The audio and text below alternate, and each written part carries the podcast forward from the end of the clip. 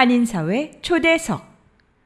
이 시간은 미주경제신문 한성용 본부장이 진행하는 종합시사 프로그램으로 한인사회 경제의 중심 인물들을 초대해 현안 문제점들을 파악해보고 이에 대한 해결책을 함께 모색해보는 시간입니다.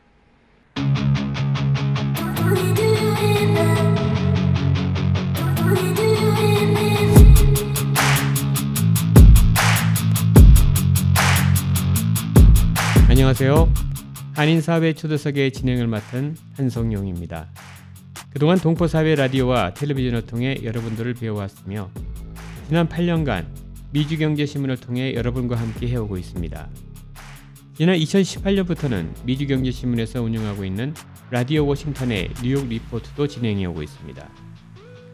이번에 새롭게 마련된 K라디오 AM1660의 한인사회 초대석 프로그램을 통해 한인사회 비즈니스와 생활에 보다 도움이 되는 유익한 프로그램이 되도록 최선을 다해 보겠습니다. 청취자 여러분의 많은 성원과 도움 말씀 부탁드리겠습니다. 우선 이 프로그램의 특징은 무엇보다도 출연자분들의 진솔한 의견을 통해 한인들이 당면하고 있는 문제점들을 파악해 보면서 다 함께 이에 대한 해결책을 모색해 보는 데 있습니다. 우선 프로그램 진행에 앞서 우선 이번에 맡게 된 새로운 프로그램 진행을 축하해 주신 여러분들의 축하 메시지를 들어보는 시간을 가져보겠습니다. 박광민 뉴욕 한인 식품협회 회장입니다. 안녕하세요. 식품협회 박광민입니다. 오늘 한인사회 초대석 한성룡 국장님이 진행하는 어, 방송에 어, 상당히 반가움을 금할 길이 없고요. 앞으로 한인사회 어, 이곳 저곳을 음, 알려줄 수 있는 그런 소통의 창구로 어, 활용이 될 수 있는 그런 유익한 한인사회 방송이 되기를 어, 진심으로 바라겠습니다. 홍종학 전 플러싱 하인 회장입니다. 네. 이번 새로 시작하는 한인 사회 초대석 프로그램이 침체된 한인 경제에 활기를 불어 넣을 수 있는 좋은 계기가 되었으면 좋겠습니다. 다시 한번 새로운 프로그램 진행을 어, 축하드립니다. 우선 한성용 씨의 축하 방송을 하게 돼서 대단히 기쁩니다. 이 방송이 교포사의 밑거름이 되고 한인 간의 소통의 장이 되었으면 대단히 고맙겠습니다. 감사합니다. 네, 여러 한인 단체장님들이 진심 어린 격려의 말씀 정말 감사합니다. 좋은 프로그램이 되도록 힘껏 노력해 보겠습니다. 그럼 본격적으로 프로그램을 시작해 보도록 하겠습니다. 우선 첫 번째 초대 인물을 만나보는 시간입니다. 첫 번째 프로그램의 테이블 끊어주실 분은 뉴욕 한인 식품협회 박광민 회장이십니다. 박 회장님은 지난 2020년 코로나 팬데믹이 기승을 부릴 당시 뉴욕 한인 직능단체협의회 의장직을 맡아 한인사회 마스크와 세정제 등 코로나 방역용품 조달을 위해서 그 누구보다 애써 주셨던 분이십니다. 뉴욕 한인 식품협회는 뉴욕 한인 단체들 중 가장 화기애애하고 회원 간 협조가 잘 되고 있는 손꼽히는 모범단체 중의 하나입니다. 그럼 박 회장님을 스튜디오에 모셔보도록 하겠습니다. 예, 한인사회 초대석 오늘 이 시간에는 어, 주요 인물들을 모시고 특히 우리 한인 사회 경제에 큰 역할을 해주시는 단체장님들이란가 여러 그 주요 어르신들을 모시고 어, 그 동안에 우리가 어, 필요로 했던 부분들 또 우리가 다루지 못했던 부분들에 관한 그 맥을 짚어본 그런 순서입니다. 오늘 첫 시간인데요. 어, 첫 번째 게스트로 뉴욕 한인 식품협회 박광민 회장님을 모셨습니다. 안녕하세요, 회장님. 네, 안녕하세요. 예, 반갑습니다. 예, 오래간만에 뵙습니다. 네. 아, 라디오 출연이 우리 첫 번은 아니시죠?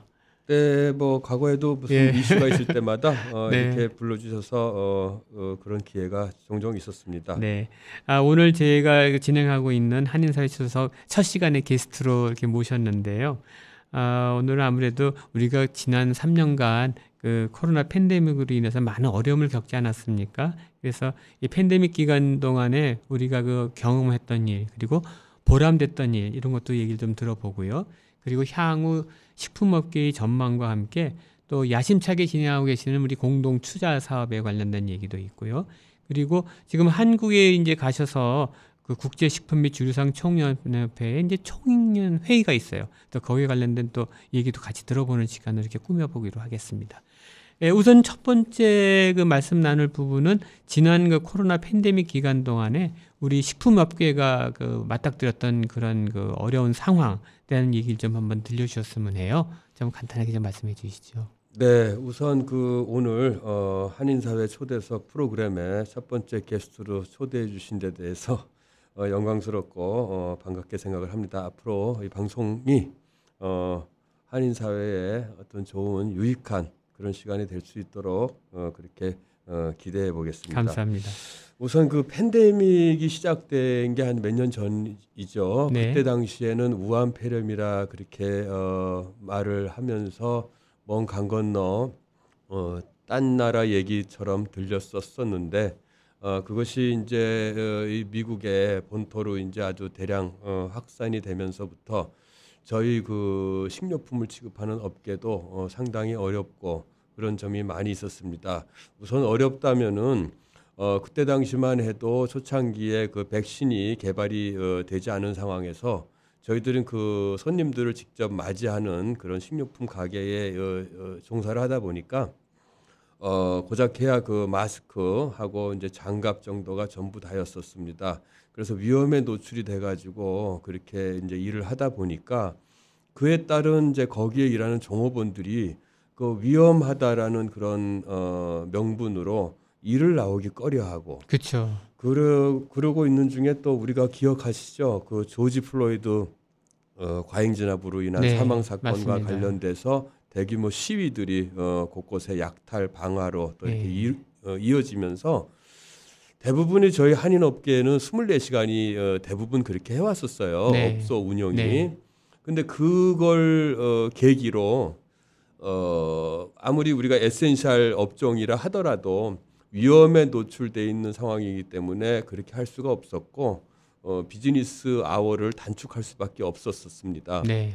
거기에다가 그 어, 생필품들이 품귀 현상을 빚으면서 맞습니다. 물건을 구하기가 어렵고 네. 또 가격이 뭐 한 10배 가까이 뛰는 그런 어, 네. 초근염들도 우리가 겪었었던 것이 어, 어려웠었던 일 중에 기억이 남는 어, 그리고 실제로 종업원이나 그 운영하시는 분들이 팬- 코로나 걸리셨던 경우도 많이 있다고 들었어요.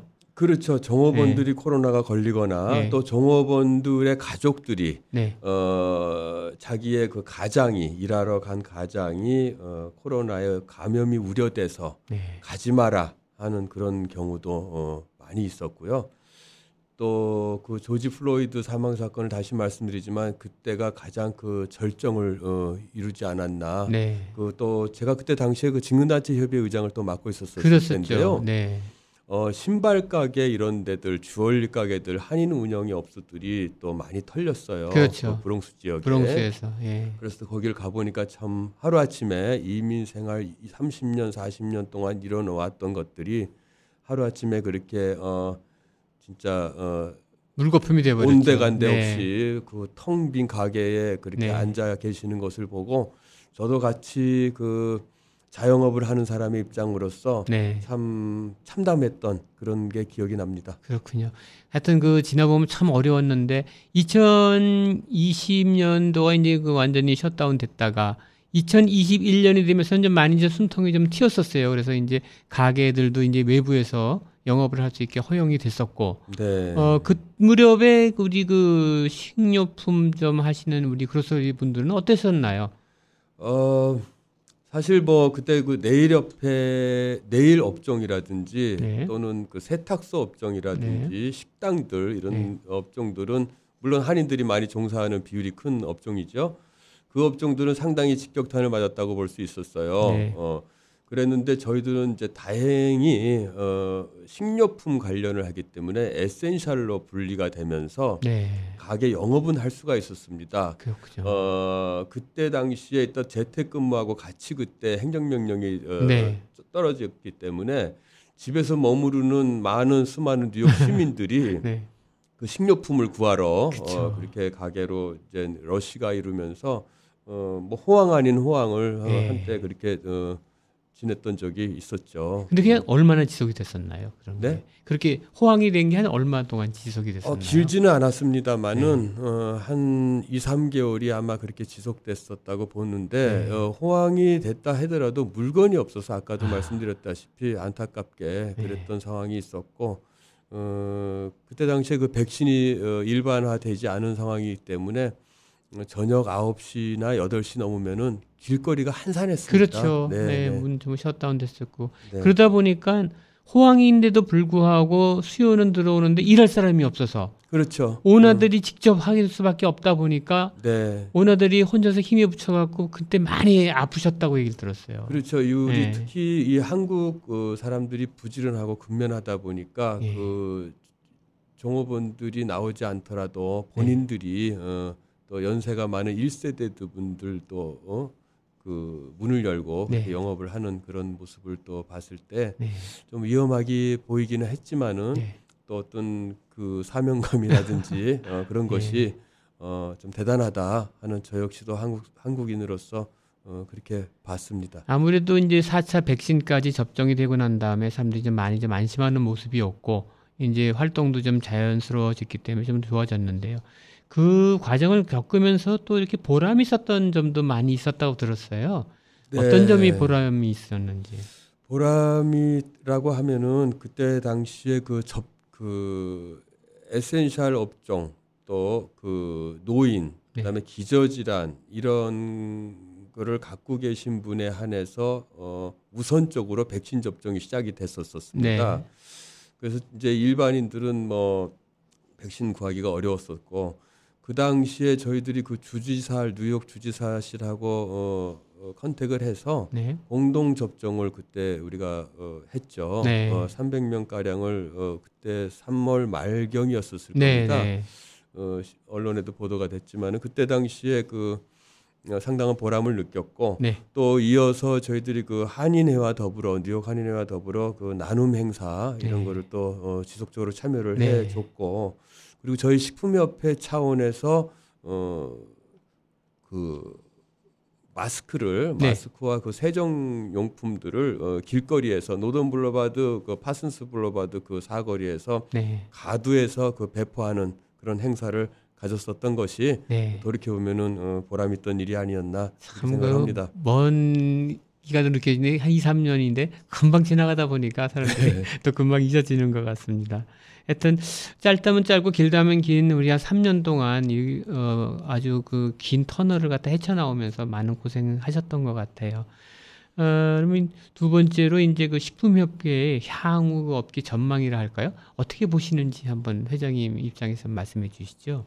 네, 저희들이 볼 때는 어떻게 생각이 드냐면은 과거에 1980년도 전후로 네. 어, 기점으로 어, 생계형 이민자들이 미국으로 어, 많이 왔죠. 네. 어, 그래서 그때 당시에 어, 와서 어, 종사했던 업종들이 청과라든지 수산이라든지 뭐 델리 그로서리 내일 뭐 그 다방면으로 그렇게 에, 종사를 해- 했지만은 또 그 무렵에 음, 우리 한인들이 단체들이 발족됐던 시기들이 또 그 무렵이라고 봐요. 네. 어, 청과협회라든지 수산협회라든지 식품협회라든지 그래서 그렇게 활발한 그런 이민 어, 시대가 열리면서 어, 저희 식품업계는 그 한때 맨하탄에 가보시면은 한 block에 하나 정도는 무조건 한인 업소에 그 grocery 가게가 있을 정도로 어, 굉장히 많은 수의 어, 업소가 있었습니다. 그래서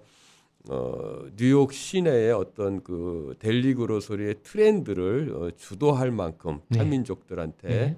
어, 그랬었던 그이 어, 배경에는 저희들이 그 우수한 경제 마인드가 있었고 또 남다른 그 음, 근면함이 뒷받침됐기 때문에 그렇게 어, 성장할 수 있었다고 보는데요. 그 주역들이 지금 1세대들로서 은퇴를 앞두고 있는 상황입니다. 그러다 그렇군요. 보니 네. 이분들이 이제 어, 아직 젊음은 어, 유지하고 계신다 하더라도 그렇게 그 과거의 그때보다는 어떤 열정이라든지 그런 것이 많이 부족하기 때문에 그렇죠. 어, 가게를 이제 음, 매각을 하고 네. 은퇴를 하는 그런 어, 상황에 놓여 있어요. 그런데 은퇴를 하면서 가게를 내놓으면 타민족들이 택업을 하지 네. 같은 한인대 한인으로 연결되는 일은 거의 없다고 보시면 돼요. 네.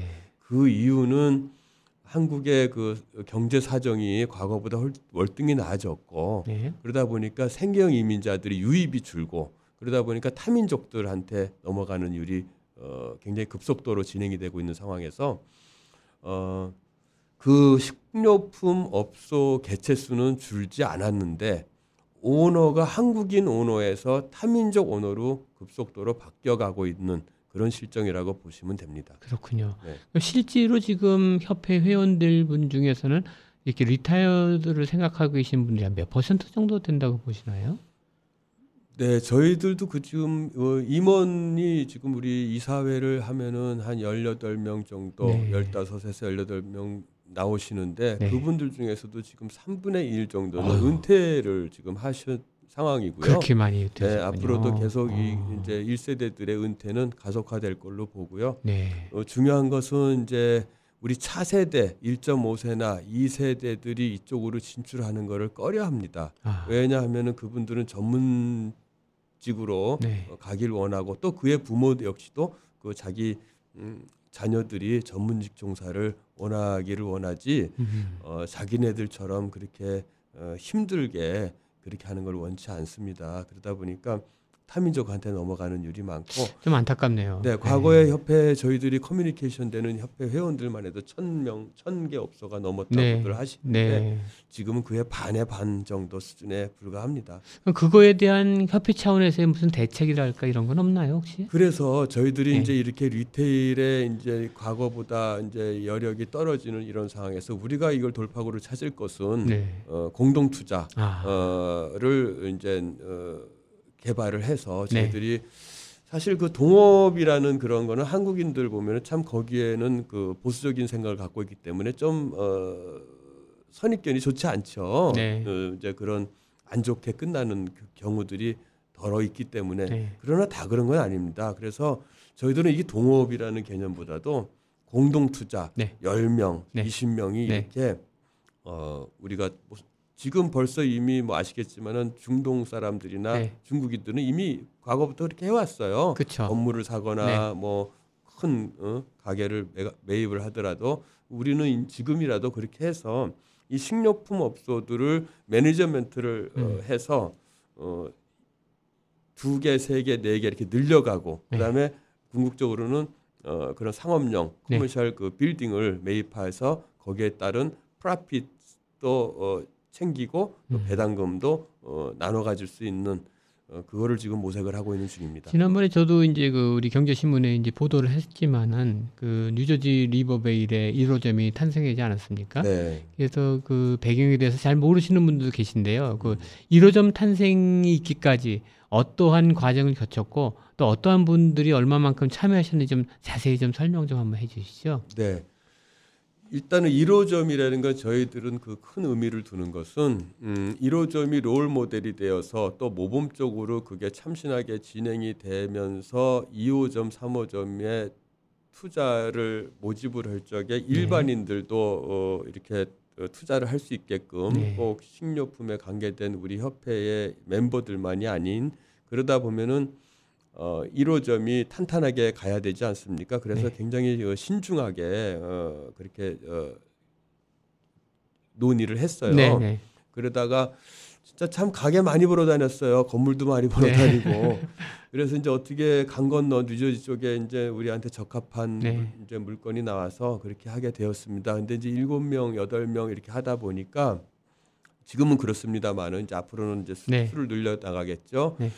네. 어 이제 그 어떤 법적인 문제라든지 네. 또는 무슨 행정적인 문제라든지 이런 것들이 저희들이 그 영업만 할 줄 알았지 그런 거를 잘 모르잖아요. 그렇죠. 그런 것도 이제 우리가 변호사를 통해서 하나씩 둘씩 이제 배워가면서 그렇게 해서 지금 어, 잘 되고 있습니다. 1인당 한 얼마 정도씩 투자했는지 여쭤봐도 결례가 안 될까요? 아 그거는 저희들이 지금 말씀을 드릴 수 없고 그렇군요. 네. 앞으로 차차 말씀드리도록 하겠습니다. 하여튼 모든 분들이 가장 우려하시는 건 과연 저게 오래 갈 수 있을까? 중국인들은 되는데 한국인들은 과연 될 수 있을까? 이렇게 네. 우려하시는 분들이 많아요. 근데 어느 단체보다도 저도 이렇게 공식적으로 한 거는 식품협회가 처음이라고 봅니다. 네. 그래서 어떤 주변에 계신 우리 한인들도 많은데 응원을 하고 계실 텐데 부디 꼭 좀 성공 사례를 남기셔서 네. 모든 다른 단체에서도 귀감이 될 수 있는 한 좋은 본보기가 됐으면 좋겠고 이미 지금 어, 어, 그로서리 영업을 하고 계시는 거죠. 그럼요. 6월 아. 1일부터 시작을 했고요. 네. 어, 벌써 2호점을 이렇게 뭐 서두르는 건 아닙니다만은 네. 어, 그런 자리를 어, 여러 군데 부탁을 해놓은 상황입니다. 네. 혹시 여기에 관련된 관심이 있거나 하는 분들은 어디로 연락을 드리면 될까요? 식품협회로 연락해 주시면은 어느 때고 아. 전화를 받습니다. 식품협회 전화번호 한번 알려주세요. 718 353에 0111 718 353에 0111 0111 네. 이쪽으로 문의해 주시면 또 회장님이 친절하게 안내해 주신다고 하니까 네. 관심 있는 분들 좀 안내해 주셨으면 좋겠습니다. 그래서 이게 이제 성공을 어, 거두면은 네. 이제 저희들이 어, 지금 와와라든지 네. 어, 또는 그 프랜차이즈 세븐일레븐 같은 그런 형식으로 네. 어, 저희 고유의 브랜드 네임을 붙여서 네. 그렇게 하지 말라는 법도 없습니다. 그렇죠. 그래서 그렇게 되면 네. 만약에 어, 저희 2세 음. 또 1.5세 음. 지금 꺼려하는 네. 그네들도 어, 여기에 어, 관심을 갖고 진출할 수 있지 않나 어, 그런 또 그렇군요. 희망도 가져봅니다. 하여튼 이게 성공이 돼야지 이세들도 관심을 갖고 네. 나도 서로 하겠다고 이제 막 내비들 수도 있을 것 같은데 이게 좋은 게 예. 이제 1세대들이 은퇴를 하고 나면은 네. 아뭐 나는 이제 골프를 실컷 쳐보자 그렇죠. 또 뭐 등산을 실컷 네, 가보자 네. 그동안에 이제 네. 열심히 살아왔다 보니까 그러나 그것도 1, 2년에 불과해요. 그렇습니다. 다시 그 어, 일자리가 없나 하고 어, 꼭 생계를 떠나서 네. 음, 그 소속감 같은 걸 갖고 싶어 하시는데 그런 데서 우리가 이걸 착안을 했어요. 그래서 어, 자기가 투자한 투자금을 낸 그 거기서 배당금도 받고 또 거기에서 소일거리도 할 수 있는 네. 또 소속감도 가지고 그리고 한 달에 한 번씩 저희가 그 회의도 합니다. 네. 멤버들. 네. 그래서 어, 아주 좋아들 하세요. 네. 어, 그래서 그런 것들이 어, 이거의 장점이 아닌가 아. 이렇게 생각합니다. 그 옆에서 이렇게 지켜보는 거 하고요.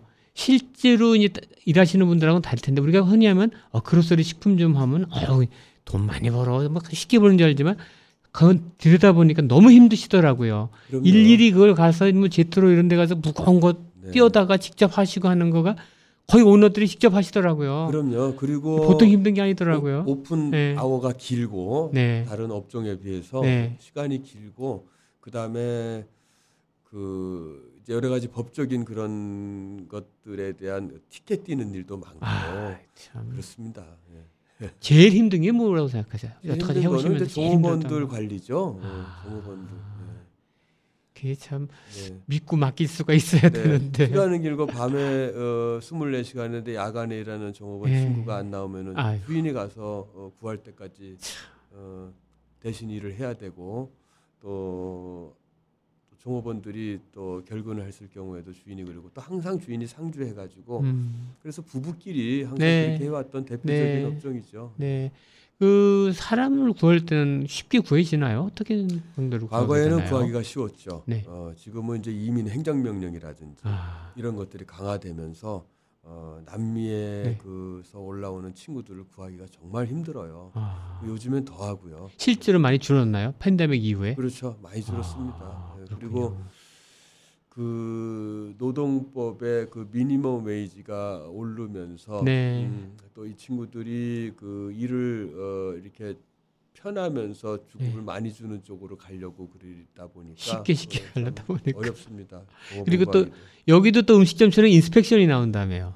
inspection 나오죠. deli도 같이 하시다 그럼요. 보니까. inspection 아, 나오고 뭐 별의별 검사 다 나옵니다. 티켓 뭐 또 담배 어 그 그걸 뭐라 그래요? 그 암행 암행. 그, 아, 저, 함정 수사. 아, 이게 미성년자들한테 그렇죠. 판매했을 그런 적에 것도 걸려. 뭐, 어, 티켓도 굉장히 비싸다며요. 네, 또. 벌금이 나오고 네. court도 가야 되고. 아이고, 하여튼 어려움이 많으신데. 근데 좀 좋은 소식은 이 방송이 나갈 때쯤 되면 아마 한국에서 이걸 방송을 듣고 계실 텐데요. 요번에 그 세계 한상 대회와 함께 국제 식품 및 주류상 총연합회, 우리가 줄여서 총연이라고 하는데, 그, 거기에 또 단체 수석 부회장님을 또 맡고 계시잖아요. 우리 박 회장님이. 그래서 이 요번에 열리는 국제식품 및 주류상 총연합회에서 어떤 그런 회의가 열리고 또 한국에서 어떤 것이 논의되는지 요거 좀 자세히 좀 설명 좀 해주시죠. 네, 저희들은 그 국제식품 주류상 총연합회는 어, 그게 왜 국제냐 하면은 어, 미주뿐 아니라 네. 북미 캐나다까지 전부 포함을 하고 어, 그래서 이제 국제식품 주류상 총연합회인데요. 일단은 뉴욕 같은 경우에는 어, 주류가 별도로 있고 일반 식료품이 별도로 있습니다. 네. 그러나 펜실베니아 쪽으로 가면서 서쪽까지는 전부 어, 가보시면 어, 기억하실지 모르시겠지만은 일반 그로소리에서 하드리코 네. 또 어, 술을 다 팝니다. 어, 그래서 어, 저희들이 한상 대회를 가면은 거기에 중소기업 들 중에 또 상당 어, 수는 그 주류상들이 많이 옵니다. 아, 어, 그. 우리나라 각지의 그술 특산주 네. 또는 어, 중국의 동남아 이쪽에 카자흐스탄 또 그 아프가니스탄 이런 데에서까지 오는 그 주류들이 있어요. 네. 그런 것들이 세계 시장으로 또 특히 북미주로 가려면 우리 식품 주류상하고 연결을 해야 되기 때문에 네. 그분들하고 미팅이 많고 네. 또 저희 총연에선 총회가 일년에 두 번을 정기 총회가 열리는데요. 네. 어, 한 번은 저희들이 남미에서 하거나 국내 미국 내에서 하고 네. 어, 가을 총회는 항상 해마다 이번 팬데믹 기간만 그러지 못했지만은 한상 대회에서 재동포 재단에서 그 장소를 제공을 해줘요. 네. 그래서 저희들이 한 7, 80명 규모로 어, 미주 전 지역에서 어, 나갑니다. 아, 그렇군요. 이번에도 이제 그런 차원에서 총회가 거기서 열리기로 돼 있고요. 뉴욕에서는 몇 분이 참석하시나요? 뉴욕에서는 지금 네. 저와 우리 협회 이사장과 해서 임원들이 한 10명 정도 아, 나갑니다. 그러시군요. 네. 예. 그 일정이 굉장히 빡빡하실 텐데 가시면 어떤 일을 하시게 돼요? 가면은 네. 이제 저희들이 그 한상 대회 개회식을 어, 참여를 하고 네. 그 다음 날 저희들이 이제 그 총회를 엽니다. 네. 국제식품주의상 총회를 네. 하루 종일 총회를 해요. 스케줄에 따라서 그리고 이제 그 다음 날은 폐회식으로 해서 이제 해산을 하는 그런 순서로 이어지는데요. 네. 저희들은 이제 그 총회를 열면은 거기에 어, 각 지역 챕터에 어, 이제 분할되는 그 장학금, 스칼라십 네. 그런 거에 어떤 배분 문제 또 그런 거에 어떤 감사, 음. 재정 보고 음. 그런 것들을 우리가 보고를 받고요. 저희들이 한 가지 말씀드리면은 그런 scholarship 하는 것을 저희들이 그 미주 50개 주에 23개 주에 네.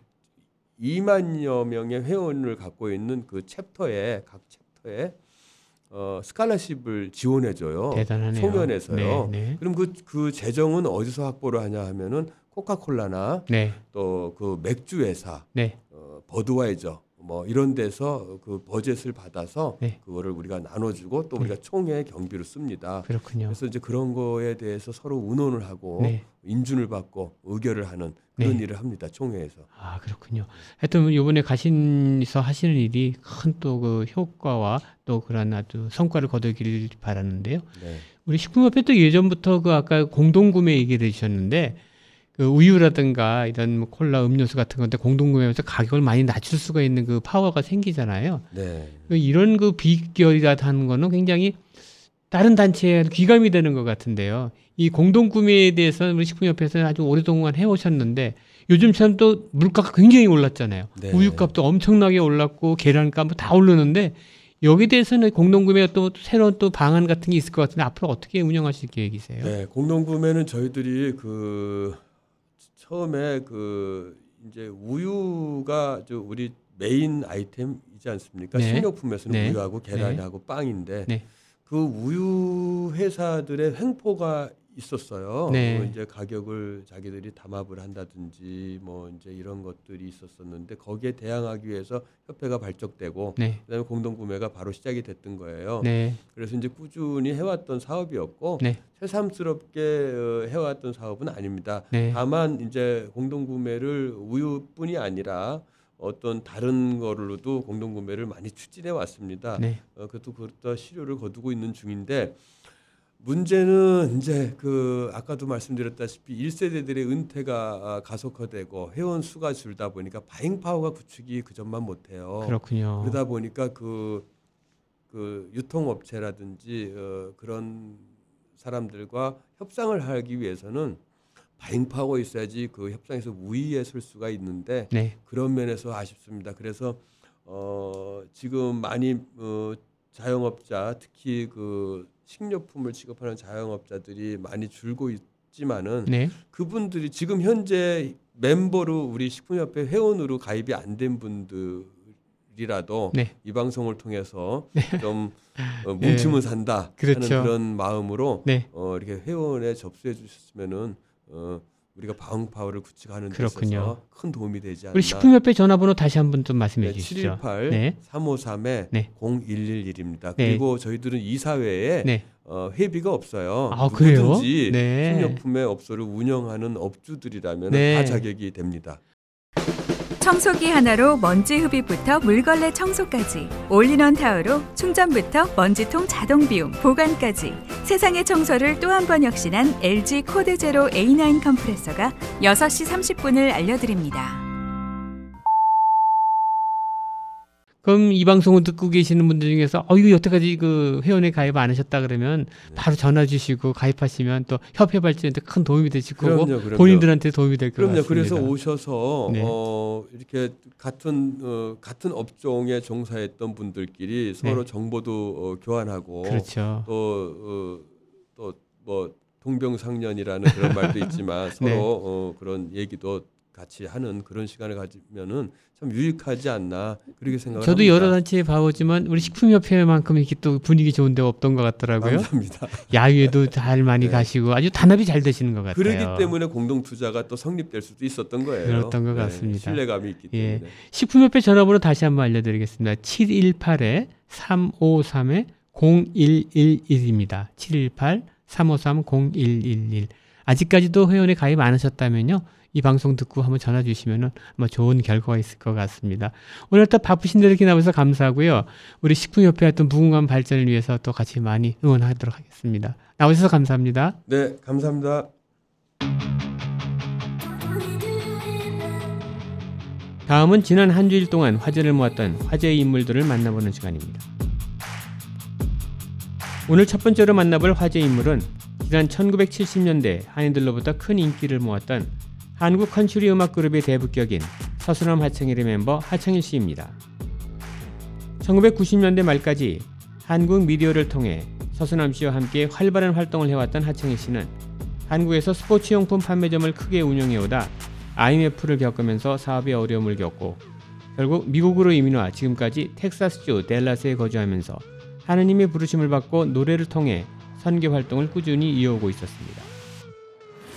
하청일 씨가 이번에 뉴욕을 방문하게 된 동기는 뉴욕과 뉴저지 지역에서 고아들 돕기 위해 열심히 활동 중인 고아 헤드 선교회의 이상조 목사님의 초청으로 오시게 되었는데 지난달 22일부터 25일까지 뉴욕과 뉴저지 지역에서 한인들을 만나 서수남 하청일 씨가 불러 크게 히트했던 과수원길을 비롯해 팔도 유람과 수다쟁이 등 귀에 익은 곡들을 들려주어 큰 박수를 받았습니다.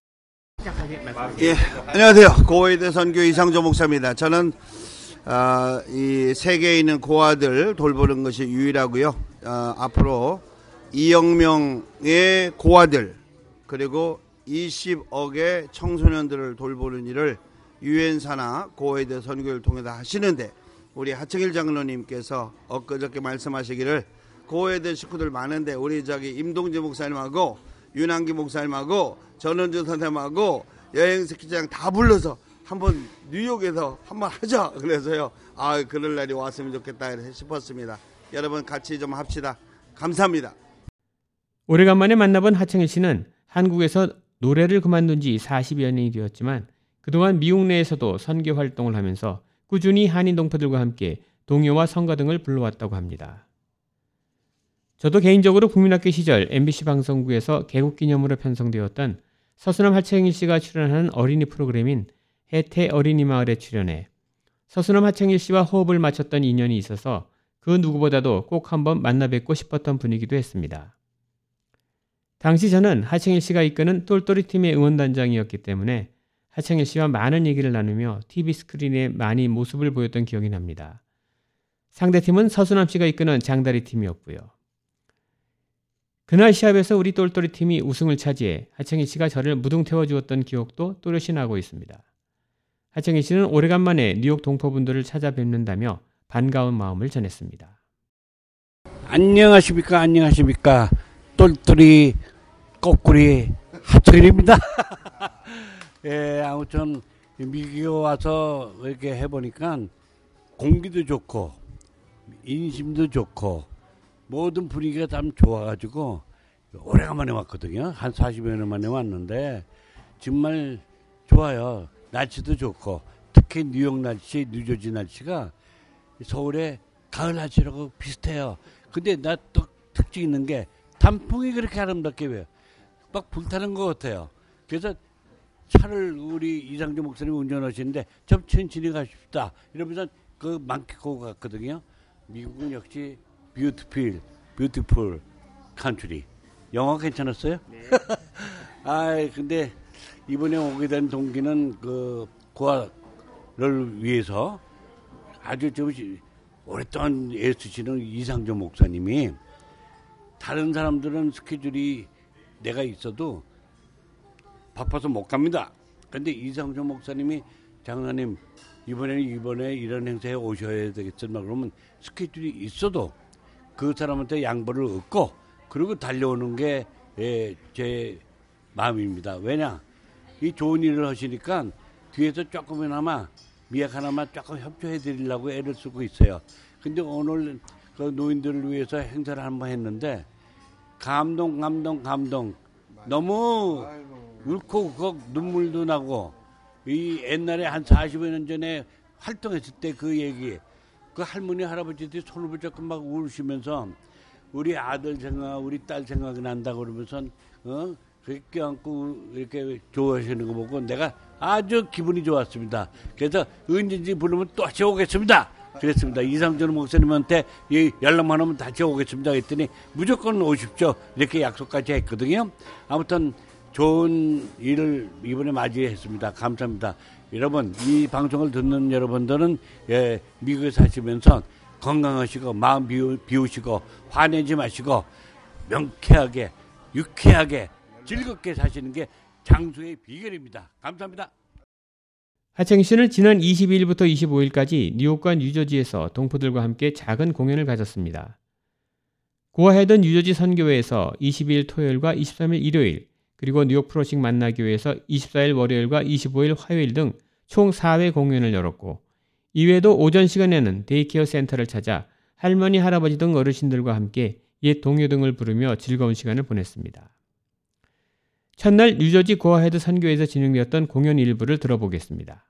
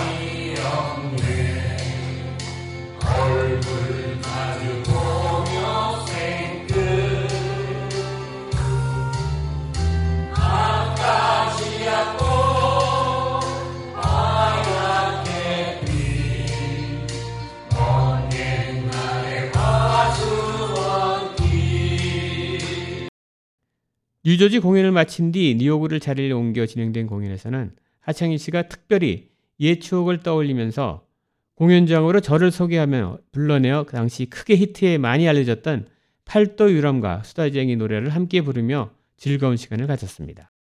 1969년도에 네. 그 해티 어린이 마을 프로그램에 제가 네. 똘똘이 응원단장이었어요. 아, 그럴 말이에요. 나그 얘기, 그 고- 곰돌이와 기린 결승이 있었죠. 네. 양쪽 대결을 했는데 내가 곰돌이 단장이고. 응원단장 했었어요. 그래서 내가 우리가 이겼었어요. 그래서 내가 모든 걸 태운 거였는데 바로 그분이에요. 네. 근데 여기서 미국에서 만났네, 뉴욕에서. 40몇 년 만에 50년? 50년 됐죠. 아니, 그리고 또 이 제가 부른 팔도라는 게 있어요. 네. 사람들이 입에다가 오토바이 엔진 예, 달았냐 예, 이런 노래인데 예. 이거 아무나 못 불렀어요. 소수남. 예, 소수남 저거 저거 그리고 우리 이 기자 한 기자 예. 이 새벽이 불러 어저께 그 얘기 들은 거 보고 부르는 거 보고 깜짝 놀랐어. 그래서 아이고 이거 미국에도 이런 분이 하나 계시구나 이렇게 놀랐어요. 아무튼 대단하십니다. 그거 부르는 사람 대한민국 가수도 없어요. 우리 둘밖에 없고 그다음에 미- 한 기자까지 합하면 세 명입니다. 그러니까 한번 보세요.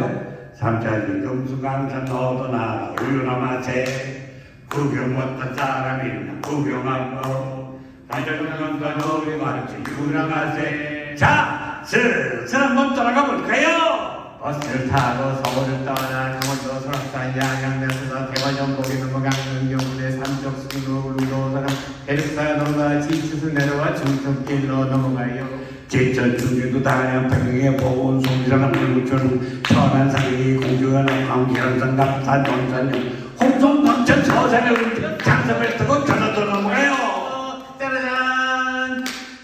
넓은 평야를 바라보면서 군산 목수의 전지에 도달하니 금산 대전사 진산 항산 남은 넓게 오시는 무중산도 광주 연선 목표에 도달하니 제주도 가는 배가 날방이 주네 제주리 보고도 많네. 부국자다 없다. 손다. 손대 제주리 복도 많네. 아이 제주리 국거리네 제주리 해녀도 많네. 한라산 맹단 성고 시스미 돌멩이도 많고 저녁만도 많고 전복 설화의 새콤한 밀가 시간 모습에 경산도로 가보이다 부산자가 있어 해문도 많고 하물산 여선 도토배 통도배 해운대 해수욕장 동네 온천 마산 미네 합체된 행사 대구 경주관이 사고도 많네 청주에 가서 구경하세. 경주원이 별것도 많네 부산 나왔다 서갔다 상대 본산 성불안 해구경하고 울산에 가서 울산에 가서 봉정 구경하고 고속버스 타고 끄덕끄덕 소리 나면 한강다리가 눈앞에 보이네.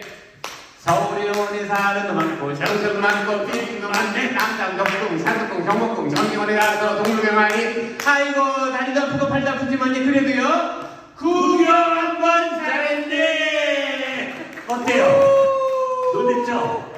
야, 야, 수단, 수단이 우리 노래 내 노래 중에 저기 있잖아 지금 본다니까 알면 또 문좀 만드죠? 이런 노래 있었잖아. 다음에 한번 해봐 말씀을 많이 하니 소화도 살짝겠지 이것저것 먹는 걸 보니 실사가 없네. 뭘 떡볶이 단팥죽 아이스크림 군방에 똥송에 오징어 다리 다방에 가서 커피도 한잔 사동에 가서 맥주도 한잔 거기서도 계속 시들다 조절조절조절 조절조절 재밌게 깔깔 웃더니 어디 전화하네 짠짠. 무슨 전화일까 무슨 전화일까 가만히 들어봤더니 어저께 생긴 일 조절조절 조절조절 모두 다 얘기를 하네 어휴 그러려면 그러려면 만나서 얘기해봐 무슨 전화기를 전세를 했나 10분이 넘었는데도 계속 통화 중이야 어쩌고 저쩌고 저쩌고 저쩌고 저쩌고 저쩌고 무엇이 좋아서 깔깔거리는데 무엇이 나빠 싶동을 해네 그러다가 노는 싸움을 하네. 이러다가 정말 분열하게 지겹게 깨져 하더니 이제 조용하네.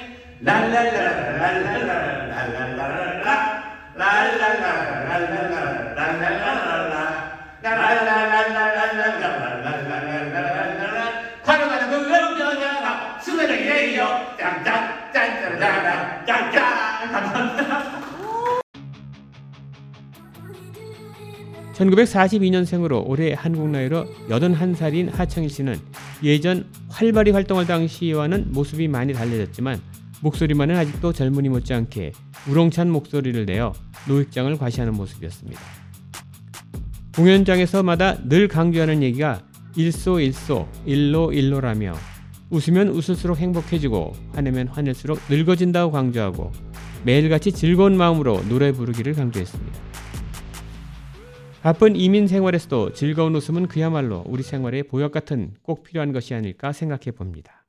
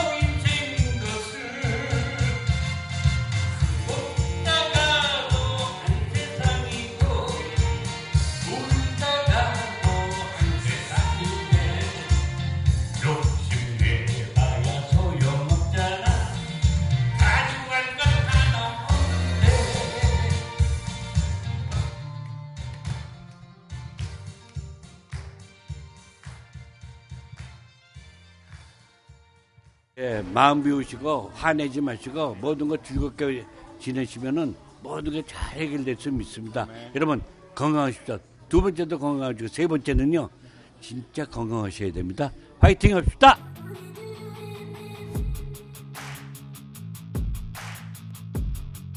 다음은 지난주 24일 월요일 뉴저지 파인 플라자에서 열렸던 미동부 한인문인협회의 연례 행사인 2022년도 뉴욕 문학서적 출판 기념회 겸 한국의 유명 전기 작가인 이충렬 작가 초청 문학 강연회장을 찾아 문인협회 노려 회장님과 이충렬 작가님을 만나 인터뷰를 진행해 봤습니다. 미동부 한인문인협회 노려 회장입니다. 예, 저희 미 동부 한인 문인 협회는 33년 전에 진짜 한국에서 글을 쓰시던 분이 미국에 와서 우리가 여기서도 글을 쓰자고 시작해서 이런 모임을 만드는 거예요. 그러다가 보니까 이민 이민 생활하면서 글 쓰고 싶으신 분들이 한둘 이렇게 모여서 지금은 거의 80명 회원에 그리고 매년 책을 내고 그렇게 이제 활동을 하고 있습니다. 그런데 이번에 특히 이 이충렬 작가님을 모신 데에는 다른 것보다도 이분이 정말 우리하고 똑같이 이민 생활 40 몇 년 하시면서 고생 많이 하시고 우리 다 똑같이 겪는 거 겪으시면서 글을 쓰셔서 그리고 성공을 하셨기 때문에 우리가 한번 말씀 들어보자고 모셨습니다.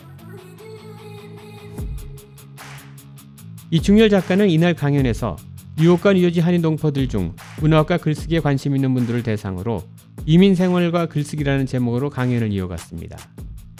강연에 앞서 이충렬 작가는 또박또박 본인이 미국으로의 이민 생활과 함께 실제 경험했던 작가로서의 어려움 등을 알기 쉽게 진솔하게 설명해 주었습니다. 어, 저는 전기 작가 이충렬입니다. 어, 미국에서 45년을 생활했고요. 76년부터 어, 작년까지 그 서부 반은 캘리포니아 그다음에 반은 아리조나에 살았습니다. 아리조나에 살면서 어, 1994년에 그 실천문학이라는 문학 잡지를 통해서 단편 소설로 문단에 데뷔를 했고요. 그 후에 이제 한 12년 전부터 어, 주로 전기문을 썼습니다. 우리나라에는 좀 익숙하지가 않은데 전기문이라는 거는 한 개인, 그러니까 우리 역사와 사회에 큰 업적을 남긴 인물의 삶을 복원을 하는 작업입니다. 그분들의 삶을 통해서 오늘을 사는 우리가 어, 떤 점을 보, 어, 배우고 느낄 것인가. 그래서 그 어, 역사에서 의미 있는 작업을 한 의미 있는 일을 남기신 분들을 이제 복원하는 그게 이제 전기입니다. 그래서 간송 전영필이라는 작품을 먼저 썼는데 어, 그분은 일제 강점기 때 어, 일본으로 유출되던 어, 국보급 그 문화재 어, 약 5천 점 이상을 어, 개인 사비를 통해서 어, 지켰고 그것이 해방 후에 어, 수많은 작품들이 국보와 보물로 지정이 되었고 그 중에서 대표적인 것이 그 훈민정음 해례본이라고 할 수가 있습니다. 그래서 어, 그분의 이야기 그를 쓴 간송 전영필은 어, 12년 전에 썼는데 지금까지 꾸준하게 나가면서 한 10만 부 정도가 나가고 있습니다. 그리고 중학교 2학년과 3학년 거의 모든 국어 교과서에 어, 수록이 되어 있습니다. 그러면서 그 다음에 이제 어, 무슨 화가라든가 또 문화의 업적을 남긴 분들의 전기를 쓰다가 어, 이제 그 장사를 하던 거를 그만두고 이제 전업 작가의 길을 걸었습니다. 그러니까 전, 전업 작가의 길은 어, 아리조나에 살면서부터 시작을 했습니다. 그러니까 전업 작가라는 거는 어, 한국에서 나오는 인쇄를 갖고 생활한다는 게 이제 전업 작가의 의미죠. 그렇게 해서 한 10년을 지내다가 어 이제 뭐 어, 한국에 나가서 어, 작품 활동을 마저 더 하는 게 좋을 것 같다. 그래서 작년에 이제 영구 귀국을 했습니다. 그래서 이제 제가 오늘 여기에 온 거는 어, 미국에 살면서 저도 이민 생활을 하면서 장사를 하면서 노동을 하면서 어, 그런 속에서 작품 활동을 했고 그리고 현재 10년 전부터 전업 작가의 길을 갔기 때문에 그런 이제 경험 그다음에 이제 그 글쓰기라는 게 그 이민자에게 무엇인가 그리고 요즘 이제 한참 그 이제 한국에서도 어, 이슈화가 되고 있는 소위 말하는 K 문화, K 컬처 예? 이거에서 그 조금 더 어떤 자세를 가지고 우리가 조금 더 적극적으로 어, 문학 활동을 하면은 좋을 것인가 어, 그런 거를 함께 그 이야기를 나눠보고 싶어서 어, 오게 됐습니다. 아니 그 동포들 중에서 이게 문화에 관심 있는 분들한테 정말 더 기감이 되실 것 같은데요. 그 우리 동포 사회에서 이글 쓰는 분들을 위해서 한 말씀 좀 남겨주실 말씀 있으면. 어, 이게 사실 이민 생활을 하면서 글을 쓴다는 게 쉬운 일은 아닙니다.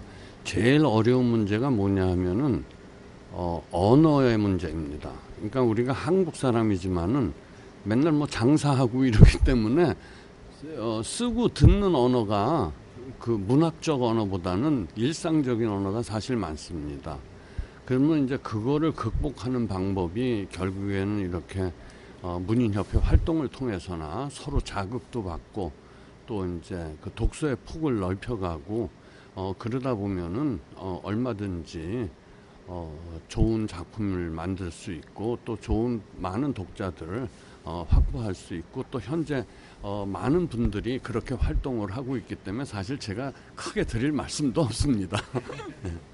겸손하신 말씀이신 것 같은데요. 어, 그 문학에 관심을 가지신 건 언제부터 이렇게 문학에 관심을 가지신 거예요? 어, 어, 대학 시절에 그 국문과를 다녔고요. 어, 76년에 이민을 나왔으면 맨 처음에 뭐 예, 누구나 다 하는 그런 어, 고생을 하다 보니까는? 아니 처음에 와서는 뭐 제목 공장에 가서 일했고 뭐 청소도 했고 그 다음에 이제 흑인 동네에서 마켓도 하고 이제 막 다 그랬습니다. 그러다 한 20년쯤이 거의 지나다 보니까는 그때서야 좀 옆도 보이고 뒤도 보이고 이제 그렇게 됐습니다. 그때 이제 어 이민자는 이민자인데 어 좀 이제 아무래도 옛날에 이런 말이 있어요. 한 번 문학 청년은 영원한 문학 청년이라는 말이 있습니다. 그래서 아, 그 이제 조금 여유가 생겼으니까 글을 다시 한번 써보고 싶다는 생각이 들어서 했는데 그때는 이미 많은 언어들을 어, 잃어버려 있을 때입니다. 그래서 다시 한 2, 3년 동안 습작을 하면서 어, 뭐 여기저기 응모해갖고 어, 떨어지기도 뭐 여러 차례 어, 신춘문예에도 뭐한 어, 몇- 대여섯 번 떨어지고 뭐 이러면서 하다가 이제 그 실천문학이라는 곳에 이제 거기에 실리면서 그게 몇 년도였나요? 94년도입니다. 예. 연세가 몇 살 때? 어, 그때가 만으로 어, 40대입니다. 40대. 예. 그렇게 갖고 이제 몇 편을 발표를 했어요. 근데 미국에서 생활하면서 저는 처음부터 그 한국 독자들을 만나고 싶었던 게 있었습니다. 그래서 한국 문예지에 발표를 했는데 한 서너 편 발표하고 나니까는 맨날 그 미국 소재다 보니까는 어, 그게 한계가 옵니다. 그 이 소재의 한계 또 그다음에 내가 한국에 나가 있지 않으니까 한국의 정서를 모르고 그래서 이걸 어떻게 해야 되나 하고 있다가 이제 역사 소설로 한번 방향을 바꿔봐야 되겠다. 그래서 역사 소설을 하려다 보니까는 한국 역사를 다시 공부를 해야 되- 됐었어요. 근데 이제 그때 마침 또 애들이 이제 중학교 들어가고 뭐 고등학교 들어가고 이래서 그 시간 동안 어 한 10, 한 2, 3년 동안 어 그냥 독서의 시간을 보냈습니다. 특히 한국 역사 문화에 대해서 어 그러면서 어 이제 생활을 하다가 애들이 다 대학교를 졸업했을 적에 이제 자유다 해방이다 해갖고 본격적으로 어 역사 소설을 쓰려다 보니까는 어 사실 재미 무명 작가의 역사 소설 책을 내주겠다는 출판사는 대한민국에 없다 그래도 과언이 아닙니다. 그래서 어 그때 마침 그 다른 좀 그 책을 어 미술에 관한 책을 제가 그동안 이제 미술 컬렉션을 좀 해갖고 어 미술에 관한 책을 블로그에 연재하고 있는데 김영사에서 그거를 갖다가 책으로 내지 않겠느냐는 먼저 제안이 왔어요. 그래서 이제 그거를 일단 국내에서 그런 책을 하나 내, 냈더니 김영사에서 그럼 고다, 요담 책은 뭘 하시겠냐고. 근데 그 책이 좀 반응이 좋았습니다. 어, 그래서 뭘 하시겠, 뭘 쓰실 계획이냐고 그래서 아, 저기 간송 전영필 선생 수집 이야기가 그게 굉장히 의미 있는데 아직까지 아무도 쓰지를 않고 많이 알려지지도 않은 분이라서 그걸 쓰고 싶다고 어 그랬더니 그 얘기를 꺼내고 나서 그냥 어 뭘 쓰겠다 하면 이제 그걸 갖고 계약을 하는 걸 타이틀 계약, 계약이라고 그럽니다. 작품 없이. 그럼 이제 한 일주일 만에 타이틀 계약을 했습니다.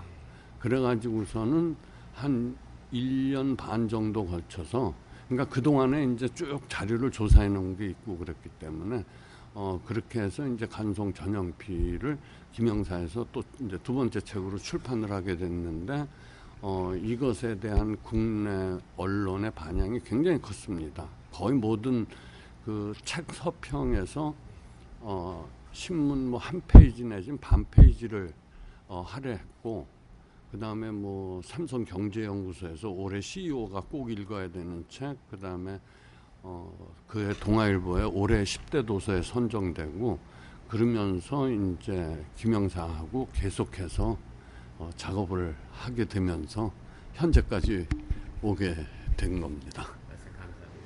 그래서 이제 제가 오늘 여기에 온 거는 어, 미국에 살면서 저도 이민 생활을 하면서 장사를 하면서 노동을 하면서 어, 그런 속에서 작품 활동을 했고 그리고 현재 10년 전부터 전업 작가의 길을 갔기 때문에 그런 이제 경험 그다음에 이제 그 글쓰기라는 게 그 이민자에게 무엇인가 그리고 요즘 이제 한참 그 이제 한국에서도 어, 이슈화가 되고 있는 소위 말하는 K 문화, K 컬처 예?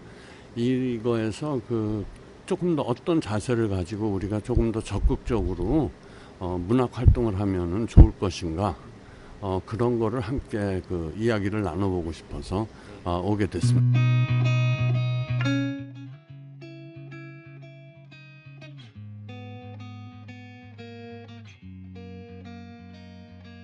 뉴저지 파인플라자에서 열렸던 미 동부 한인 문인협회의 2022년도 뉴욕 문학서적 출판 기념회를 겸해 열렸던 이날 강연회에는 기성 작가들 외에도 고교 100일장에서 입상한 학생들에 대한 시상도 함께 열렸으며 장래 한인 작가를 꿈꾸는 작가 지망생들도 자리를 함께 뜨거운 열기를 느낄 수 있었습니다. 네, 한인사회 초대석 첫날 준비한 내용은 여기까지입니다. 앞으로 보다 우리 삶에 직접 와닿는 진솔한 얘기들을 나누며 다 함께 어려운 경제 여건을 이겨낼 수 있는 방안을 함께 모색해 보는 시간으로 만들어 보겠습니다. 그럼 청취자 여러분 즐거운 주말 보내시고 다음 주에 뵙겠습니다. 지금까지 미주경제신문의 한성용이었습니다. 안녕히 계십시오.